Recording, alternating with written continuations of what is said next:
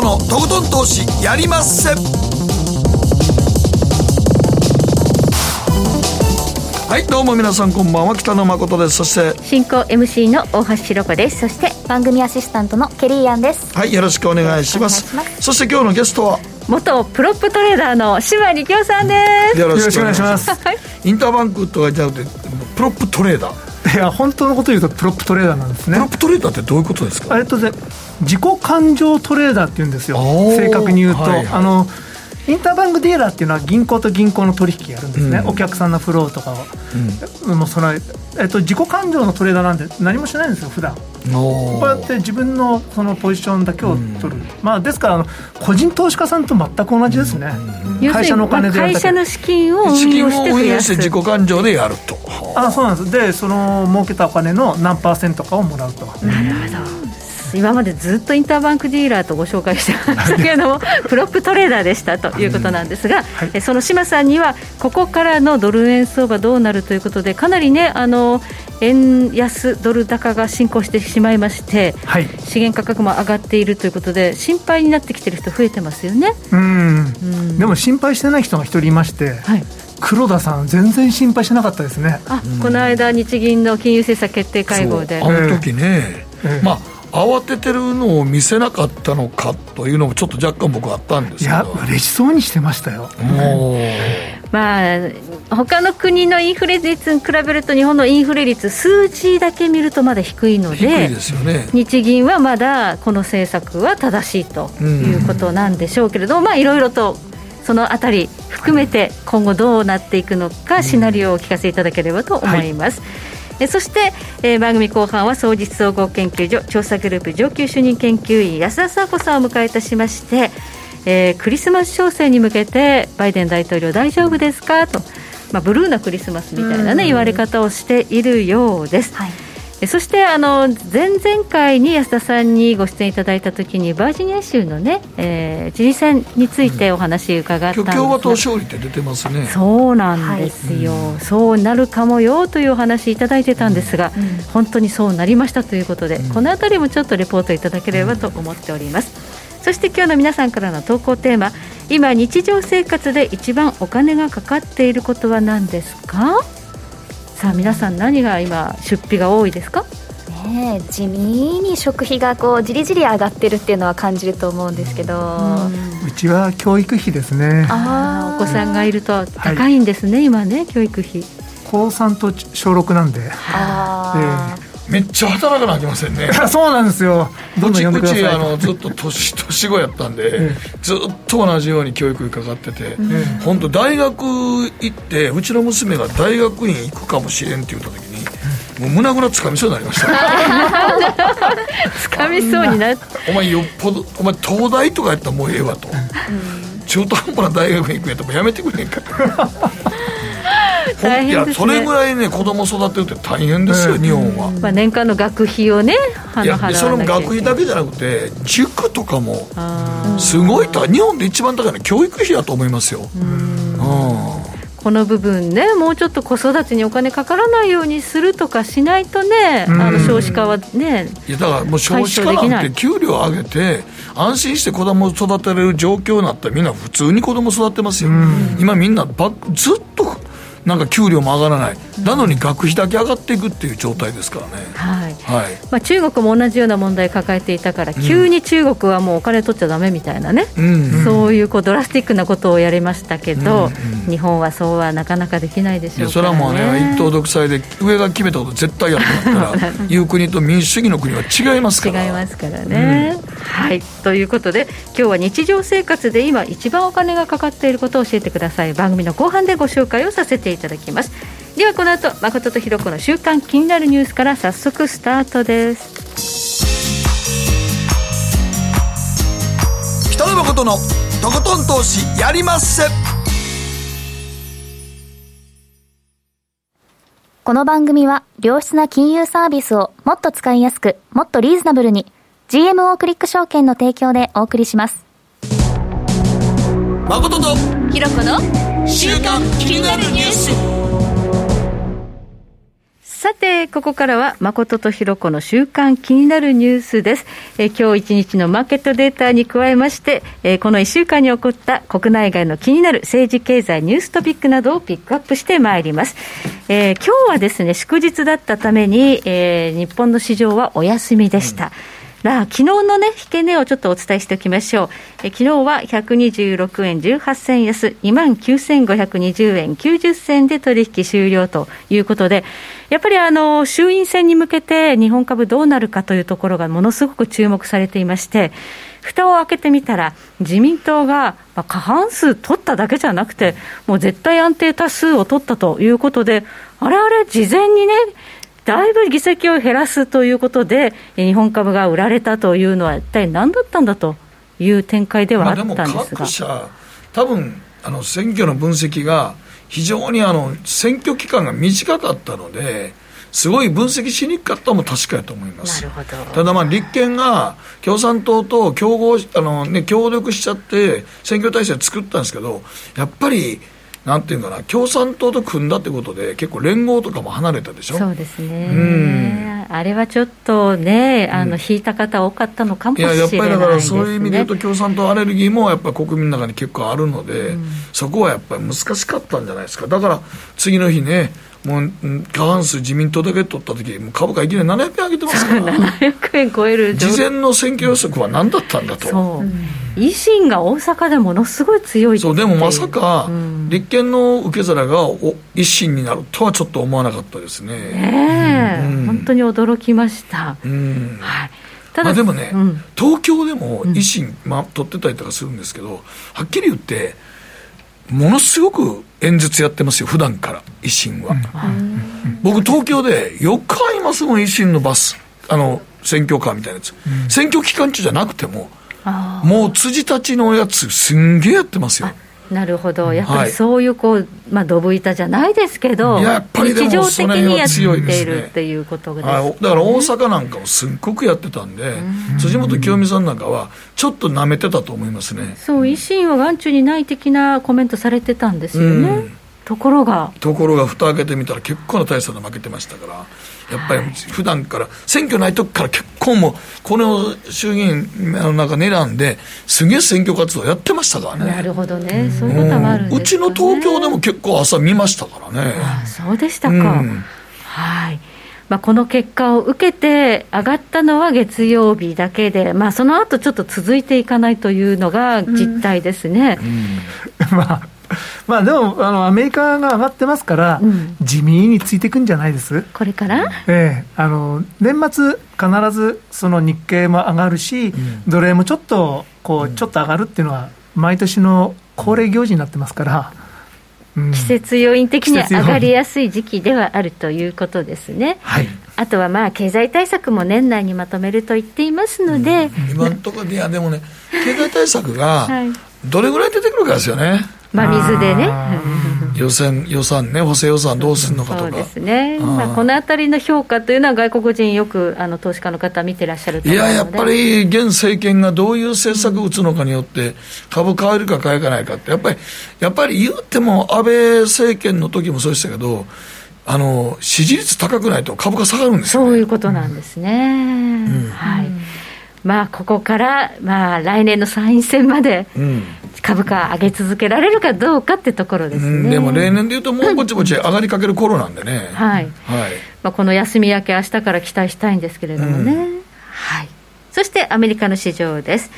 ニューヨークダウ、昨日は138ドル79セント高、3万6000台に乗せました、3万6000飛び52ドル63セント。え今日は今、えー、オープンしまして、3万5958ドル、94ドル安でスタートということで、少しね、押して始まりましたが、まあ、アメリカは強いね。まあ、これからの11月、12月、それから来年の4月ぐらいまで、うんはい、 Sell in May ぐらいまではですね、はい、あの強い時期って決まってますんで、毎年。はい、サイクルとしてね。ええうんだからこそテーパリングもこの時期やるんですけどね。ああ、なるほど。ええ引き締めを発表しても、まあまあ、引き締めではないですけど、まあ、買い入れ額が減らすんですね、ええ、今日の FOMC で出てくると。ええ、まあ、予定通りの内容になるんじゃないかなとは思いますけど。はいそれにしましても、ちょっと気になるのが、アメリカの国債市場、債券市場の利回りなんですが、長期債は1.552%ということで、あまり上がらないのに、2年債、3年債、5年債といった短期債がみるみる上がってるんですよね。このその短期金利が上がって長期金利があんまり上がらない、要するにイールドがフラットニングしている、この現象は将来、景気が良くなくなるんじゃないのなんていうふうに言う人がいるんですが、いかがでしょう？まあ、遠い将来はそうなんですけどね、はい、ただ今回、たまたま20年と30年がひっくり返ったので、そうなんですえー、そこでちょっとびっくりされた方も多いのかなと思いますが、はい、まあ、引き締めていけば、うん、だんだん、だんだんだんだん、まあ、あの引き締めにすることによって、インフレが抑えられますから、はい、長期金利は下がって、短い金利が上がってた、まあ、自然なことではありますね。えー、これから先あの長短金利差縮まってきますあの銀行にとってはあまり儲けにくい時期にはなります。そうですね、ええ、でも本当に景気がいい時っていうのは、このイールドが立っていくっていう感じなんで、ちょっと不安がある人も出てきてるんですよね。あそう。でも今、インフレ強いから、はい、やっぱり長いところも、ゆくゆくは時間かけてまた上がるんじゃないですかね。ついてくるということですね、景気さえ良ければ。はい。えーまあ、そして今、ちょうどね、OPEC ックプラスの会合がありまして、今週にはね、いろいろこう出てくると思うんですが、原油価格、今、81ドル台まで少し軟化しております。えー、アメリカは OPEC に対して増産要請をしているというのが報じられていますが、アメリカって自分のところでも取れますよねとそう自分で掘ればいいのにって向こう思ってますよね、うん日本も増産要請してますよね、はい、聞聞いてくれるかどうかわからないですけど。っていうね、話があります。えーただ、まあ、あの産油国としては、うん、下手に増産して価格を落とすよりは、うん、まあ、今のペース、まあ、月間50万バレルずつどんどん増産することは決まってますので、ただ、まあ、特別要請来たから、ちょっと、あの色つけてもいいのかなぐらいは思ってるかもしれないですけどね。うん。日量、確か 40, 40万、50万バレル、40万バレルじゃなかったかな、まあ、ずつ、えー、増産していく、えー、毎月毎月ということですね。えーこのこれを少しもっと増産量を増やせば、アメリカの要求に応えたということになるんですけど、どう回答するかですかね。そうですね、はい、えー、今、ちょっと下がっているということは、そういうふうに期待する人たちが、まあ、利食いしってるのかもしれないです、ね、まあ、ちょっと恩を売っといてもいいのかなっていうところはあるかもしれないです、あのどのみち需要が強くなるので、はい、そんな原因落ちないと思うんですよ。なるほど、うん、となると、やっぱり資源価格は高いまま、これはまた後ほど伺っていきますね。はい、では、ここからはケリーがこの1週間気になったニュースのピックアップです。はい、私の気になるニュースは三菱鉛筆ボールペンの紙製リフィルを開発。2022年以降の発売を目指すというニュースなんですが、まあ、今 COP26 が、えー、と10月31日から11月12まで開催されているということでこのニュースをちょっとピックアップしてみました。え三菱鉛筆はえ昨日紙で作られたインクのリフィルをえー、開発に成功したと発表しました。でこのボールペンのあの詰め替えですね。あの紙製のリフィルっていうのは世界で初めてだというふうに言われています。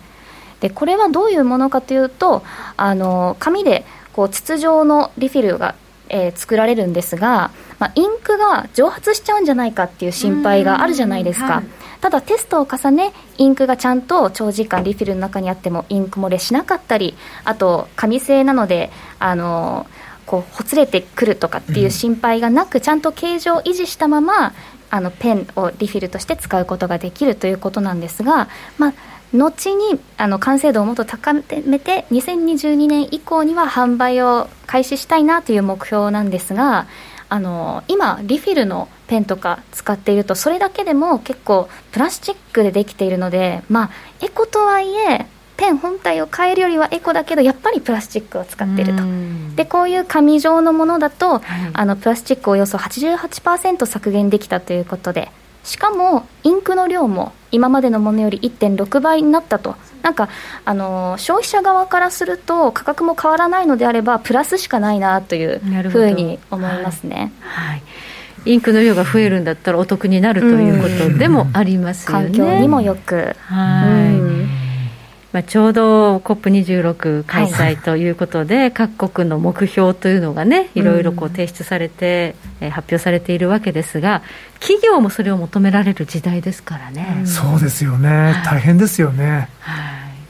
これをやらないと、えー、投資家、つまり年金さんとかね、うん、機関投資家からの投資を集められなくなっていくってことですよね。だからもう、だからそれやってない、努力してない企業は、ダメやよっていうことになっちゃうのよね。そうなんですよ、え一気に来たね。はい、いつも思うわ。そういうニュースが本当に もう毎日のようにありますもんね。もんねはい、そうですね。まあ特にあのアメリカがバイデン政権になったっていうのは大きいかもしれないですね、うん、そうね、トランプ大統領だったらここに参加してなかったかもしれない そうですね、行かなかったかもしれない、行かなかったかもしれんからね。はい、そうなんですよね、急激に変わりましたよね、やっぱり世界がいきなり。そうですね、うん、アメリカもまあ参画して、で岸田さんもね、行ってきて、はい、でやっぱりこれからね、お金出しますよみたいな話をしてきたということで、われわれの意識もそうやって高めていかなきゃいけないと。いけないということなんですね、はい、はい、ありがとうございます。えー、ここまで誠とひろ子の週刊気になるニュースでした。この後コマーシャルを挟みまして、島さんにじっくりとお話を伺っていきます。北野誠のとことん投資やりまっせ。やりまっせって英語では？レッツはどうかな。すると川上からどんぶらこどんぶらこどんぶらこって何？桃が流れてくる音だよ。じゃあかぼちゃは？こ天ぷらこ天ぷらこかな？鳥は？唐揚げこ唐揚げこパパおやすみ。置いてかないで。頑張るあなたを応援します。GMO クリック証券。エミさん。どうしたの？僕最近考えてしまうんです毎晩月を見上げるたびに僕の将来はどうなってしまうんだろうって同時に思うんです。この虚しい気持ちに寄り添ってくれる女性がいたら。好きですってよくない？シンプルにわかりやすく。GMO クリック証券。君は周りが見えてない！また怒られちゃったよ。あ部長の前歯にノリ大学生のノリはもう通用したいぞはい。ノリをどうにかしないとまずいですよね。部長歯にノリついてますよ。もっと楽しくもっと自由に GMO クリック証券。北野誠のとことん投資やりまっせ。みんな集まる。集まるよさて、ここからはマーケットフロントラインです。元プロップトレーダー、島力夫さんにお話を伺っていきます。よろしくお願いいたします。よろしくお願いします。タイトルが、長期円安時代の到来ってなってるんですけど、ええ。あの昔この番組に最初の頃出させてもらった時に、はい、まああの最後のえの一番最後の、えーはい、最後はあのこれはアベノミクスの当然の帰結として、はい、え最後はすごい円安になるんじゃないかなと、うんうんうん、あのやった瞬間に僕こう思ったんですよね。はいはい。それがまだ続いているということだと思います。はい、でもうここまで債務あの根本の話を言うとここまで債務が大きくなった以上通貨高にはならないというのは利上げができないから。ええ、うん金利を上げると、金利負担が大きくなるので、債務の金利負担ですね、えー、うん、あのその政策は取れないんですね、うん、ですから、まあ、自然とインフレになっちゃうんじゃないかなと思います。はい、はい、まあすみません、これは長期の結論なんですけども、目先は全然違うことで相場が動きますんで、はい、じゃあもう少し短い話をしていただきたいと思うんですが、まあ、自然とインフレになるというのは、まあ、日本だけの現象ではなく、今、世界的に起こっている事象ですね。そうですね、ただあの、起こっている国が決まってますよね、まずあのアメリカ、それから欧州の一部、それからニュージーランドとかも強いんですが、あのオーストラリアはなかなかならないですよね、で日本ももちろんならないですし、やっぱりもともとのアンダーライングのその経済の力が、ちょっとそこに反映されてるのかなっていうのはあると思います。はい。まあ、今ね、コロナ禍からのあの回復の過程で、サプライチェーンの乱れというのがね、インフレの原因だというふうに FRB、アメリカはそう思ってるみたいですけど、はい。まあ、それは一部あるとは思います。うん、えーと、半導体のところはちょっと時間かかるかもしれないですけれども、普通のサプライチェーンの問題は、まあ、時間がかかれば、まあ、時間の経過とともに自然と解決するんじゃないですかね、だんだんだんだん、まあ、荷下ろしもあのサンフランシスコのところ、スムーズになってるようですし、ん。なんかあのそのままコンテナ置いてたら100ドル取るぞみたいな政策がはなんか導入されたんですよね、確か。に。なんかよくわからないですけども、うん、あのクレーンのなんか24時間にしたとかって、この間発表してましたけど、うん、これまで24時間じゃなかったんだって。そうなんですよね、働かない、人手が足りないみたいな話はちょっとあったみたいですね。でも、ほんの数人加えるだけなのに、そこでアメリカ中苦しんでたんですかみたいな、すごく不思議な話なんですけど。まあ、アメリカらしいのかもしれないですね。えー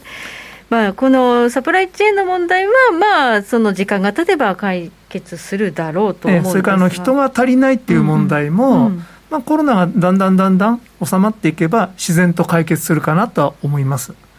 ただ、再生エネルギーのシフトに伴って、今、いろんなところで資源価格が上がってますけれども、これは続くんじゃないかなって感じはしますね。はい、はい、そうすると、このエネルギー価格の高騰がもたらすインフレ圧力というのは、これからの時代、どの国でも同じようにあると、はい、いうことなんですね。ねあの特にあの他の国は購買力が上がってますんで、うん、相対的に日本の購買力が落ちていることで感じる資源の価格の高さ、これから感じるんじゃないかなと思います。うんまあ、お金がある国は資源が高くなってもまあ大丈夫ということですね。うん、はいまあ、代表的な国はアメリカですけどね。アメリカ。はい、でもアメリカだけでしょ？資源価格上がっても全然 OK。日本なら一番アップアップするやん。日本はないからね、うん、ないからね、うん、全部ほぼ輸入頼らなあかんってことやから、う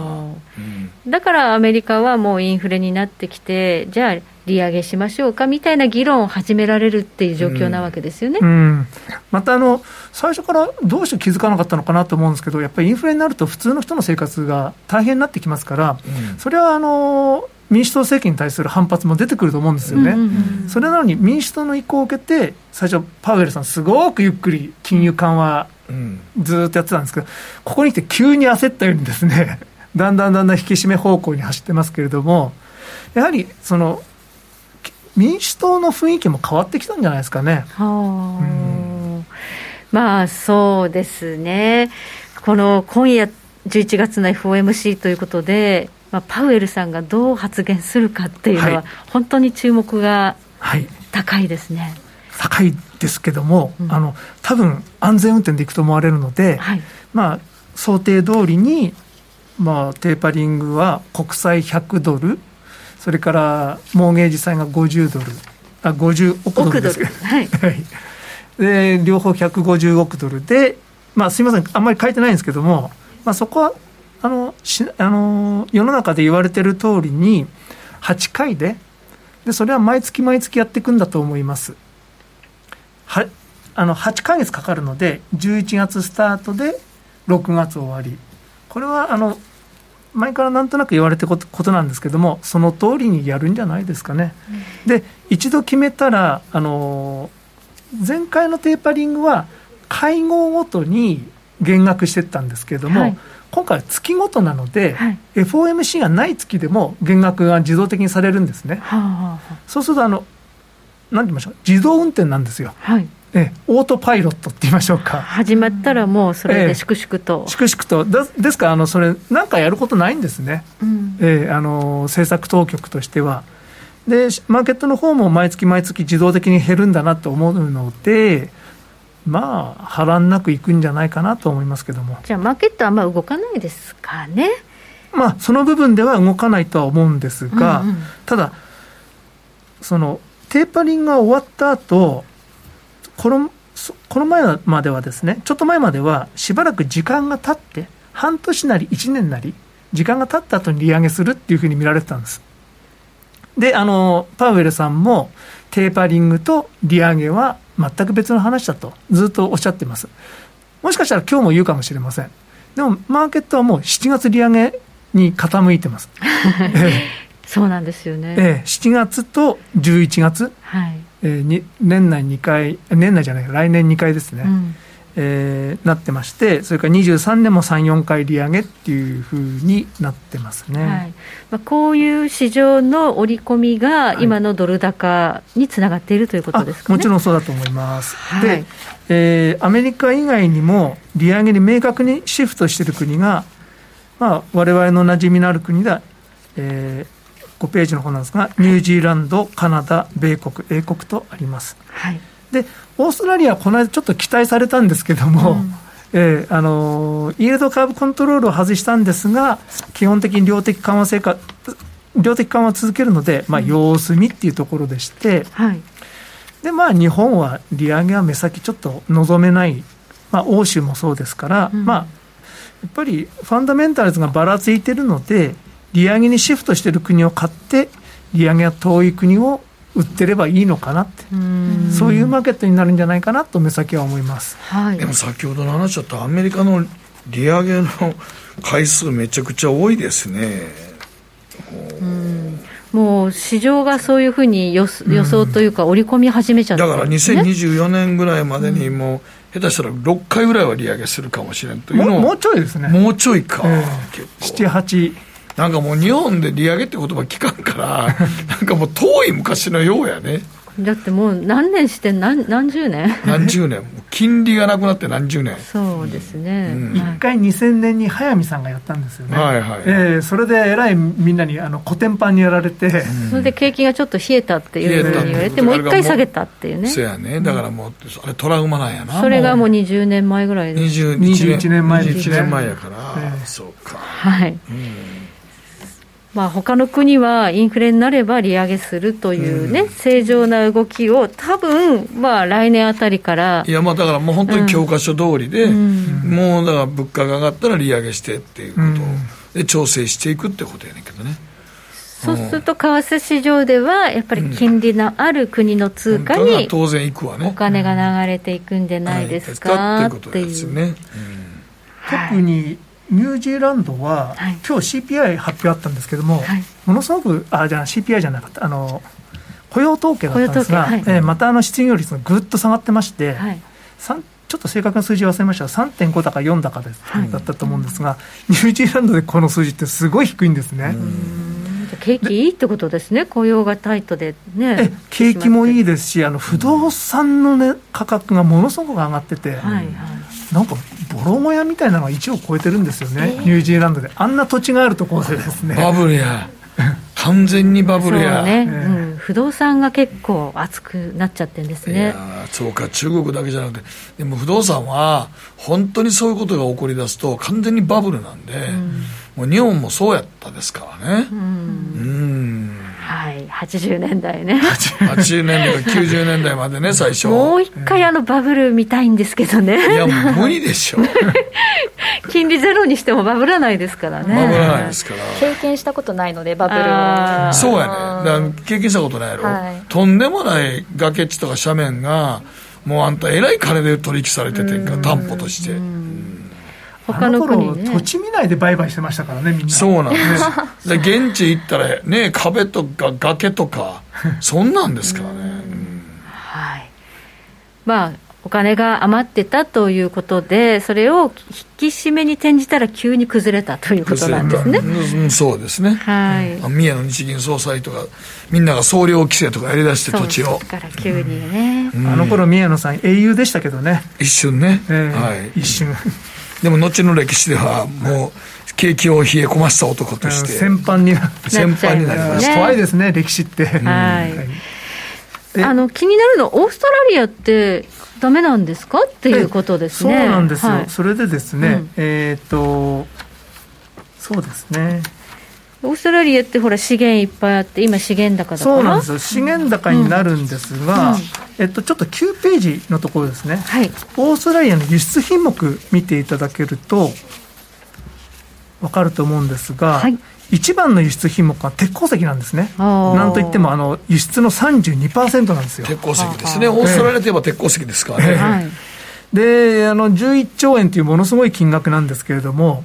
で2位が石炭、5兆円。で天然ガスがその次で4%、うん、あ4兆円ぐらいなんですけれども、うん、ただ鉄鉱石っていうのはほとんど中国に行くんですね、うん、で中国の不動産がこれからどうなるかっていうと、習近平さんの不動産抑制政策がありますので、うん、これからぐーっと落ちてきます。で実際に鉄鉱石のチャートは10ページなんですけども、もうあの暴落してるんですけども、そうなんですよね、えー、はい、あの資源価格は上がってるんですが、うん、鉄鉱石は暴落してるんですね、これは完全に中国ですね。これはもう完全に中国だけなんです。で、ね、中国、物を作らなくなるので、またあの、はい、鉄鋼の生産量もこれから先、毎今年も減らしたんですが、毎年これからどんどん減らしていくんですね、うんうん、で鉄が足りないのは輸入しろって言ってるんです、うん、習近平さん。うん、ですあのそれはあのその脱炭素の影響です。それもあります。そうなると石炭も脱炭素ですからね、えー、石炭も売れなくなる、まあ、まず真っ先に抹殺されるのは石炭の発電なので、うん、中国60何パーセント石炭なんですけど、これ、どんどんゼロになっていくんで、将来的に。はい。はい、そうすると、オーストラリアの輸出品目2つがだめになるんですね、うん、ああ、なるほど、今までは良かったけれども。けれども、長期的にはなくなっていく、えー、そのうち最終的には天然ガスもなくなりますから。まあね、えーであの銅だけは売れるもっと上がるんですけど銅はそのオーストラリアじゃなくてペルーとかそういうところの方が産出量多いんですそうなんね。チリとかねペルーとか、えー、そうなんですよね。だからオーストラリアの輸出品目で、うん、えー、いいものはなくなるんだよ。えー、うん、それがゆえにオーストラリアっていうのは慎重なんですか？なんか利上げをかなり慎重に見てますよね、えー、RBA は。あのもごもごってあの、うん。あのあの中銀総裁も昨日もごもごしてましたけども、うん、2023年に利上げはあるかもしれないけども、ないかもしれないみたいな、ええ、何言ってるかよく分からなかったんですけど、何やってるか、まああの、あの方も分かってないと思うんですけども、はい、やっぱりあの資源開発っていうのはなくなったので、炭鉱開発とか、そこが一番お金が入るんですね。やっぱり何十兆円とお金が入って、オーストラリア、あの鉄鉱石の香電とかあのその開発されましたので、うん、それで賃金上がったんですけども、それがあのこれから先なくなりますので、うん、えー、ちょっと厳しいかな、あとは中国ですね、うん、中国のスローダウンというのは、まだあんまり計算されてないんですが、はい、12ページ目に持ってきたんですけれども、はい、これあの、某ゴールドマン・サックスっていうところがあの予想しているところなんですが、はいベースシナリオとしてですね、はい、年の売り出しが15%マイナスになると、うん、で不動産価格が5%マイナスになると、うん、それだけで GDP へのインパクトがマイナス1.4%、これがまあ温当なケースなんですけれども、はい。はい、ただ、不動産価格ってやっぱりもっと落ちると思うんですね。はいはい。えー、10%とか落ちてくると GDP の4.1%下がるかもしれないっていうのがシナリオ3です。はいそうなると中国、やっぱり6、7%ぐらいのその成長を見込まれてても、2とか3になっちゃうんですよ。はい、その2、3%の成長率の中国、まあ、ちょっとありえないんですけども、うん、そうなってくると、やっぱりオーストラリア厳しいし、はい、あと日本も厳しい。うん、日本も？日本はそうやっぱり中国との貿易密接なので、うんやっぱり中国の内需が冷え込めば、ヨーロッパもひどいんですよね、うんうん、やっぱり高級品っていうのは中国が買ってますんで、うん、あの欧州の高級品、まあ、あの車とか売れなくなります、うん、それから共同富裕の精神もありますから、うんうんうん、あの高額商品売れなくなります、あと日本もやっぱりすごく、まあ、中国市場に物を出してますんで、うん、ちょっと厳しくなりますね。で、えーと、前回もちょっと出してみたんですが、はい、14ページ、ドル円のはい、8年サイクルがありますんで、はい、2023年の6月に向けて、はい、まあちょっとドル円上がるんじゃないかなと。なるほど。要するに売られるということですね、円が売られると。えー買われる理由がちょっと安いっていう以外見つからないので、円はむちゃくちゃ安いです。むちゃ安いんですけど、高くなる理由がない。はあ、円が安くなり、今の話だと、欧州通貨、ユーロも安くなり、ユーロも安くなります。でオーストラリアドルも決して買える通貨ではなくなっていく、はい、でいいのが、うん、アメリカ、ニュージーランド、うん、それからカナダ。カナダ。えー、オイルを産出してる国、うん、ニュージーランドオイルないですけど、資源国がええねんけど鉄鉱石とかはダメやねんね。ダメ、石炭もダメ。ダメやもんね、はい。ということで、えー、円安は長期的には止まらないだろうというシナリオの中で、トレードをまあ、だんだん儲けやすくなってくるんじゃないかなと、まあ、日本は苦しくなりますけどそこはトレーディングで儲けていきたいなと。はい、と思います。わかりました。ここまで志摩力男さんにお話伺いました。どうもありがとうございました。はい、北野誠のとことん投資やりまっせ。みんな集まれ。行かしていただきます。GMO クリック証券はおかげさまでファイナンスマグネイト社の調査において2020年 FX 取引高世界第1位を獲得。多くのお客様にご利用いただいております。GMO クリック証券は安い取引コストが魅力であることはもちろん、パソコンからスマートフォンまで使いやすい取引ツールも人気。また、サポート体制も充実しています。FX 取引なら取引高世界ナンバーワンの GMO クリック証券。選ばれ続けているその理由をぜひ実感してください。GMO クリック証券株式会社は関東財務局長金賞第77号の金融商品取引業者です。当社取扱いの金融商品の取引にあたっては、価格変動などの理由により、投資元本を超える損失が発生することがあります。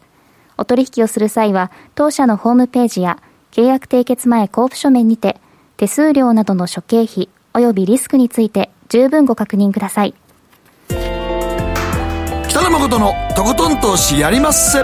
もう寝る暇ないわ。なのに肌ツヤツヤ、ツヤツヤ、ツヤツヤ。マーケットのリアルということで今日は？総実総合研究所調査グループ上級主任研究員安田佐子さんにスタジオにお越しいただいております、真っ赤ですけどね。よろしくお願いいたします。これは共和党の色かしら？あのそうですね。バイデン政権が誕生した時は一応ブルーを着用してまして 今回はバージニア州の知事選でお伝えしておりましたが、はい。あの共和党のねヤンキン候補が勝利しましたということで、うん、まあ、赤い色を着てますけれども、あれはやっぱりどうなんですかね、はい共和党は？そうですね。今回あのヤンキン氏が勝利したあの、勝因の3つぐらいあると思うんですけど、はい、1つ目は、まずそのコロナ対策を重点的に選挙公約として掲げなかったということで、はい、掲げない方がい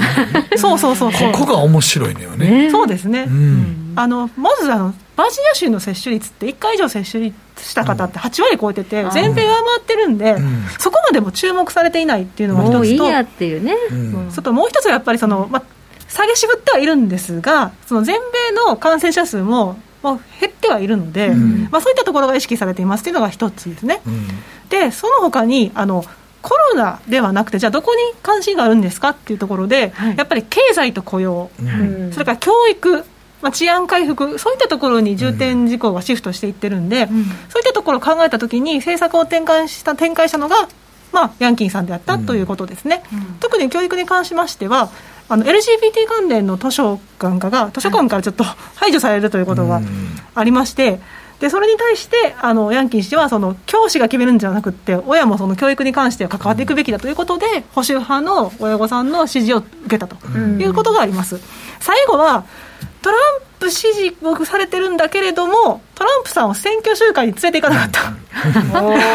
トランプさんを前面に出さなかったってことですね、今回、はい、いわゆる balancing act って言われますけど、はい、要は、トランプさんの支持を得てるんだけれども、一緒にこう選挙集会回ってしまうと、その無党派層から支持を受けられないっていう問題が出てくるんですよ、うん、で実際にバージニア州では、トランプさん支持者4割しかいないですから、うん、つまりやっぱりその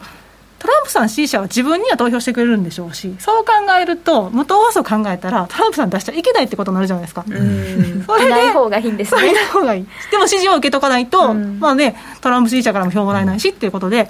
うまいこと綱渡りを渡られて、まあ勝利した、僅差ですね、2.1ポイントの。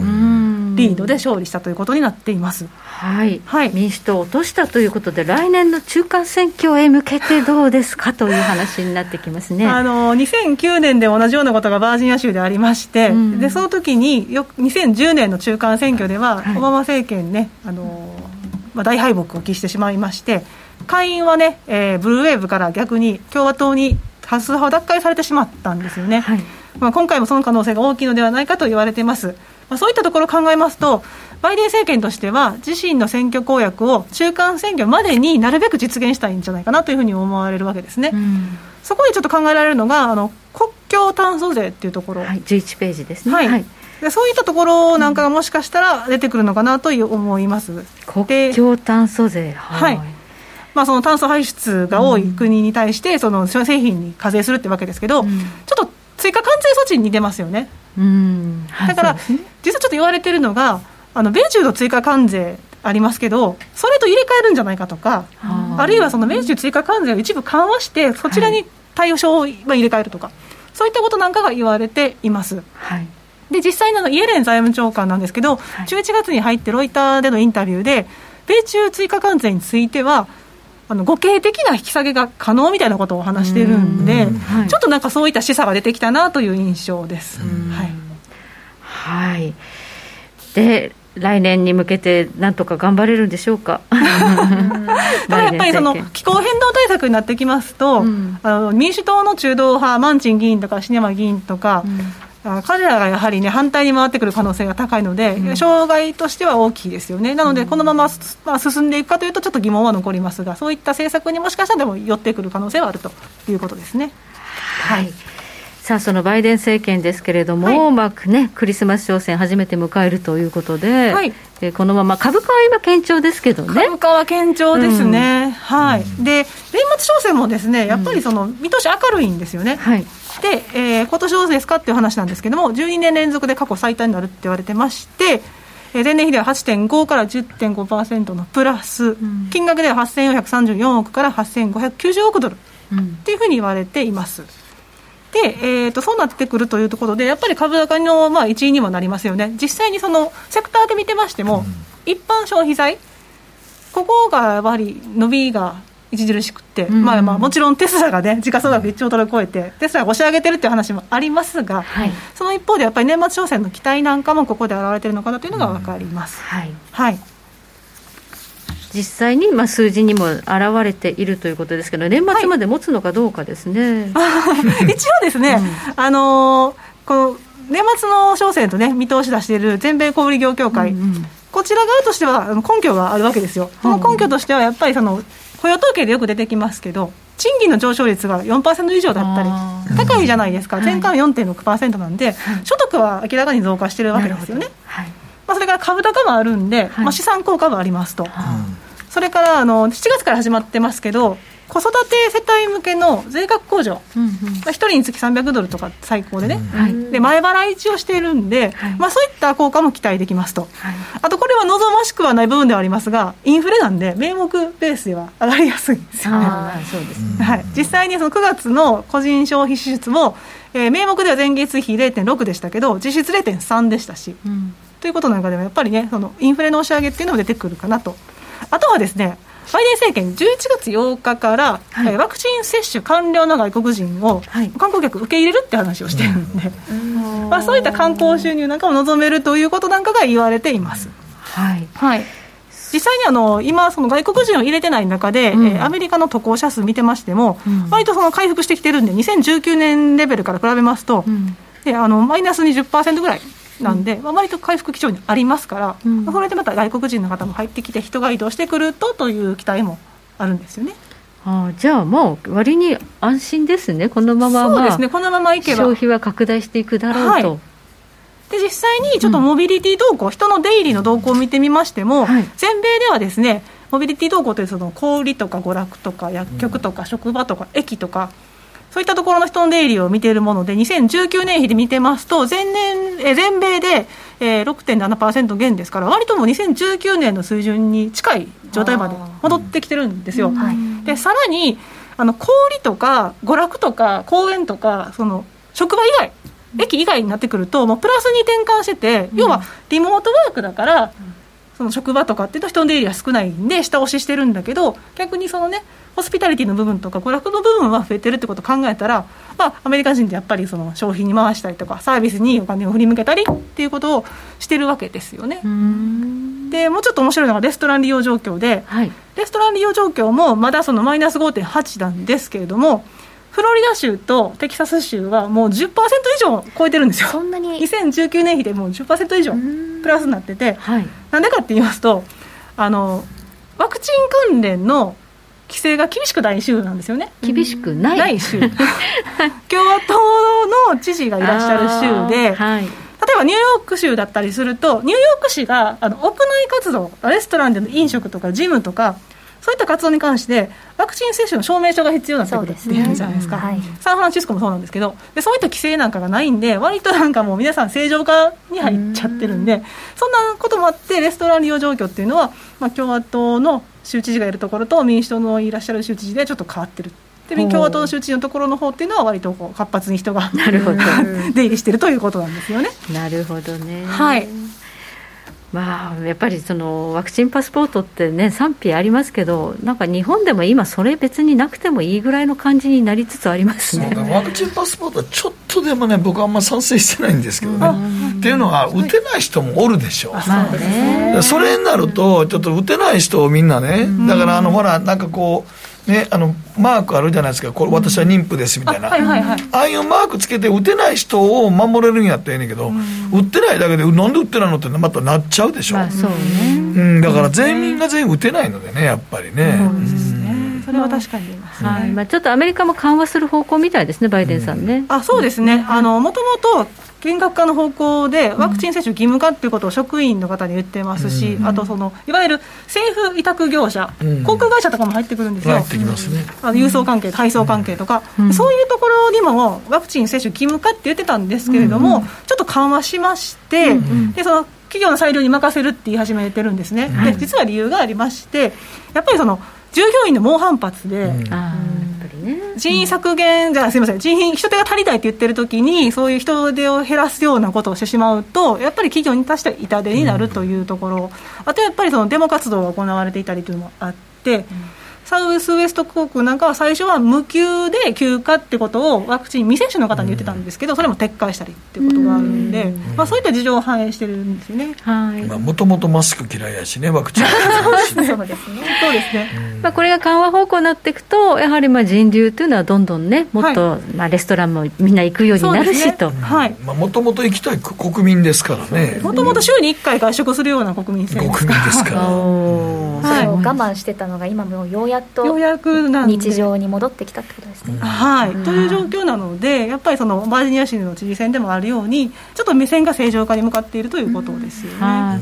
そうするとね、ここからあのアメリカの消費も拡大し、クリスマス商戦も問題ないし、うんはい、株価も上がるみたいなね、はい、そういうシナリオが描けそうですが、はい、懸念はないんでしょうか？一応ですね、その一つ消費の懸念材料としては、うん、貯蓄率の低下がありまして、9月の段階7.5まで下がっちゃったんですよ。うん。これ、一時期も20%超えるとかいう状況。20%から7.5になって7.5に下がってしまってて、えー、でも、あれじゃないの？あのワクチンの時の、あの時のお金を貯めたんじゃないの、一時。もともとそんな高い国じゃないやろ。いや、それがあのチャート見ていただきますとね、その5ページのスライド、あの消費してたしちゃったんですよ。結構消費しちゃってたんで個人消費の青いものの方があの個人消費の方なんですけど、うん、綺麗に消費してたんですよね。で9月なんかは、えーと、個人所得がマイナス1.0だったんですよ、うん、失業保険の給付上乗せが撤廃されたから、うん、ってことなんですけどそれでもやっぱり消費って増えてるってことを考えたら、ちょっとアメリカ人ってどうしても、まあ、こうお財布の紐は緩みやすい傾向にある。やっぱ使うんだね。使うんです使うな。国民性の違いやね。はい。本当国民性の違いで、うん、まあ、そういった意味では、うん、その面白いのがあの日本でもね一部の小売業者がやってる付け払いってあるじゃないですか、うん、あれがねアメリカでもね流行してきてるんですよ。付け払い。付け払い。はい。あのバイナーペイレーター BNPL なんて言われますけれども、はいこの試算、私も本当かなと思って、ちょっとびっくりしたんですが、はい、2021年の付け払いというのは、2020年比で3倍の994億ドルになるっていうがあって。この右下のグラフ、突出して今年すごい付け払いでみんななんか買ってるの？そういう話。これ一応試算なんで、はい、2021年はこれぐらい増えるだろうって言われてるんですね。はい。であのやっぱりその給付もらっったはいいけど、使っちゃったってことで、まあ、所得は一応増えてるとは言われますが、それでももともと賃金が低い方だと難しいじゃないですか、それからさらに消費するってなると、でそういった方々っていうと、どうしてもその若い世代っていうふうになりますけど、やっぱり若い世代が牽引しているっていう話になってまして、まあ、ジェネレーション Z 世代、18歳から23歳とかはもう36%、でミレニアル世代なんかは24から40歳の方が41%利用しているということであります。で付け払いっていうとどういう感じですかっていうと例えば30日以内なら利息なしとかなんで、うん、原則としては手数料かかんないんですよね、あのクレジットカードと違って。なるほど。でその審査も全然厳しくないんで、で使えば使うほど信用力がある意味増してくると利用できる金額も増えてくるんですよ、えー。っていうことで今この付け払いというのがアメリカで大流行、まあ、借金体質がちょっと現れてるんじゃないかと言われたらそれまでですが。それが一番あかんパターン怖いですけどね。後で払うからってやつね。特に若い世代がこれを使ってるのはね後々ちょっとどうなんだろうって思います一応でも若い人たちは、そのクレジットカード債務でこう、ね、あの金利が乗せられるのが怖いから、そっちにしてるっていう話になってるんですけど、結局これこれで債務超過だったら一緒やないかっていうことではあります。最後はそれだからどんどんどんどんどんどんどんどん最初30万まで限度額ねって50万100万になって最後ドーンってい甘いね罠のような気もす。る、まあまあまあまあ、まあ、いずれ社会問題になるから大丈夫。という問題がありますが、まあ、一応そういったこともあのアメリカでは楽観的に受け止められ、まあ、消費の押し上げに寄与するのではないかという 見方があるというのがアメリカ人らしい考え方です、ね、アメリカ人ってほんまに内装でも不利よな。まあそのおかげでアメリカ経済一応発展はしてるんですけどね。ね。まあでもあの剣ですねはい、はい、あとサプライチェーンの、ね、乱れからちょっとクリスマス商戦いろいろ問題生じるんじゃないかっていう話もありますが。それもあったんですけど、うん、その逆に言うと個人消費9月なんかしっかりした理由として言われているのがあの個人がもう前倒しでクリスマス商戦の買い物してるって話があるんですよ。秋からクリスマス商戦。もうもう9月とかの段階から。11月まで待たずに、えー、っていうのが、もうこの供給網の問題っていうのはアメリカでもあちこちで報道されてるわけですよね。はいはい、でそういったところでやっぱり大手の小売業者なんかは在庫積み増しをもう8月とか7月から8月ぐらいに始めてたんで、早め早めで。でちゃんとその確保したんですよ商品を。そうなると何が起こるかって言いますとセールも前倒しになってくるんですね、うん、で例えば大手だったらあのコーチとか、うん、それからベストバイっていう電気量販店。あとアマゾンなんかも10月からもセール始めてますし、うん、でそういったところで割とその個人っていうのは前倒しで売り、えーと、買い物に行ってるっていう話がありますと、はい、で一応そのおもちゃ屋さんなんかもハスハズブロとかね待てるとかありますけど消費者に対してあの早めに今回買い物行ってくださいっていうふうに推奨してたりっていうのがあったんで割とその買い物は今回早かったかもしれない、まあ、逆に言うと需要の先食いが起こってるかもしれないなっていうのはありますよね。先に買っちゃったからここから先そんなに伸びないかもしれないというのが一つちょっと懸念材料ではありますけどね。はい、まあ、そうすると株価はどう見たらいいのかなちょっとね、供給網の制約でやっぱり気になったのが、あのアップルの決算だったりですとか、うんうん、アップルがこれ、あの iPhone がね、ちょっとやっぱり供給網の制約で生産できません、品不足とか、はい、あのアップルウォッチもそんな話ありましたし、アマゾンなんかは物流コストとか、あと賃金を引き上げるって話があるじゃないですか、はい、えーと、18ドルに引き上げるって言ってるのかな、1時間、倉庫とかの関係がすごいね。ということで、まあ、負担があるんで、えっと、利益ってでも50%ぐらい下がりましたよね、うん、この前の決算で、そういったところが懸念材料ではあって、ただやっぱり、第3クォーターだけ見ると、増益率っていうのは、当初予想されていた27%増のところが、今回36%まで実は増えていたということで、うん、まあ、ポジティブサプライズがありました、だから今、アメリカ株って過去最高で更新してますよねってことになってます。うん、ただ、やっぱり今後は、あの前年の反動もありまして、伸びは縮小していくと言われてますから、2022年の第1クォーター、この頃になってくると10%割るっていう予想にはなってきてます。でそれが一つと、やっぱり利益率下がってきてますねっていうことで、で第3クォーターも10月29日までの決算を見ていると、これまで過去最高だった前期の13.1%かな、からさらに12.5%に下がっちゃってるんでうん、で、これがさらに続くんじゃないかというふうに言われてます。っていうのがやっぱり売上高が伸びないと、利益率って下がってくるわけですけど、うん、その第3クォーターの売上高も15%ぐらいしかないんですよね。うんで利益率36なの利益36なのなんでやって話になるじゃないですか。で今度はやっぱり売上が伸びてこないことには今後利益率が下がってくるというところでやっぱりちょっと楽観的にはなりすぎるのは危険かなというところはありますよね、うん、はい。まあ、アノマリー的に年末高とかね、いろいろありますけど、まあ、それもちょっと年明けからは慎重になった方がいいかな。いいかなという話ですね。はい、はい、ここまで安田沙子さんに伺いました。どうもありがとうございました。北野誠のとことん投資やりまっせ。やりまっせって英語では？レッツはゴーかな。いらっしゃい。ご注文どうぞ。うんと大盛りラーメンにトッピングでチャーシューコーンメンマ海苔それに味玉白髪ネギで。ああバターとワカメも。全部のせい一丁。シンプルにわかりやすく。株式 FX は GMO クリック証券ねえ先生好きって10回言って。それ10回クイズでしょ。いいから。じゃあ好き好き好き好き好き好き好き好き好き好き。僕も先生好き。え？もう思わず笑みがこぼれる。株式 FX は GMO クリック証券。すると川上からどんぶらこどんぶらこ。どんぶらこって何？桃が流れてくる音だよ。じゃあかぼちゃは？こ天ぷらこ天ぷらこかな？鳥は？唐揚げこ唐揚げこパパおやすみ。置いてかないで。頑張るあなたを応援します。GMO クリック証券さてここからは皆さんからいただいた投稿を紹介していきます。今日のテーマ今一番お金かかってること何？はいマーティンさんやっぱり車ですかね。と燃料代から駐車場代車検タイヤが劣化すれば交換とかランニングコスト結構かかります、うん、自転車に変えてもいいけど通勤きついよなと思いながら乗ってますということですね、ね、あと玉ねぎ小屋さんも太る小屋に一番響くのは地味に響くのは自動車税と車検の代金、うん。1回の質が高額で痛いですね。ただ海外よりまあ道路事情が圧倒的に良かった自動車の、えー、リセールバリューも高かったりするのはそれなりのコストかけてるなんですが、まあ、一概に、えー、ね、避難もできないですがやっぱ高いですね、ということですね。自動車は買う時だけじゃなくてそのね維持がねランニングコストは結構高いですからね。はい、はい、キリンさんアット神戸投資勉強会えー、私の株以外では小学校と幼稚園に通う娘たちの習い事です。スイミング英語教室書道ピアノを習わせています。私自身はそんなに頑張らせるつもりはないものの本人たちが全部続けたいというので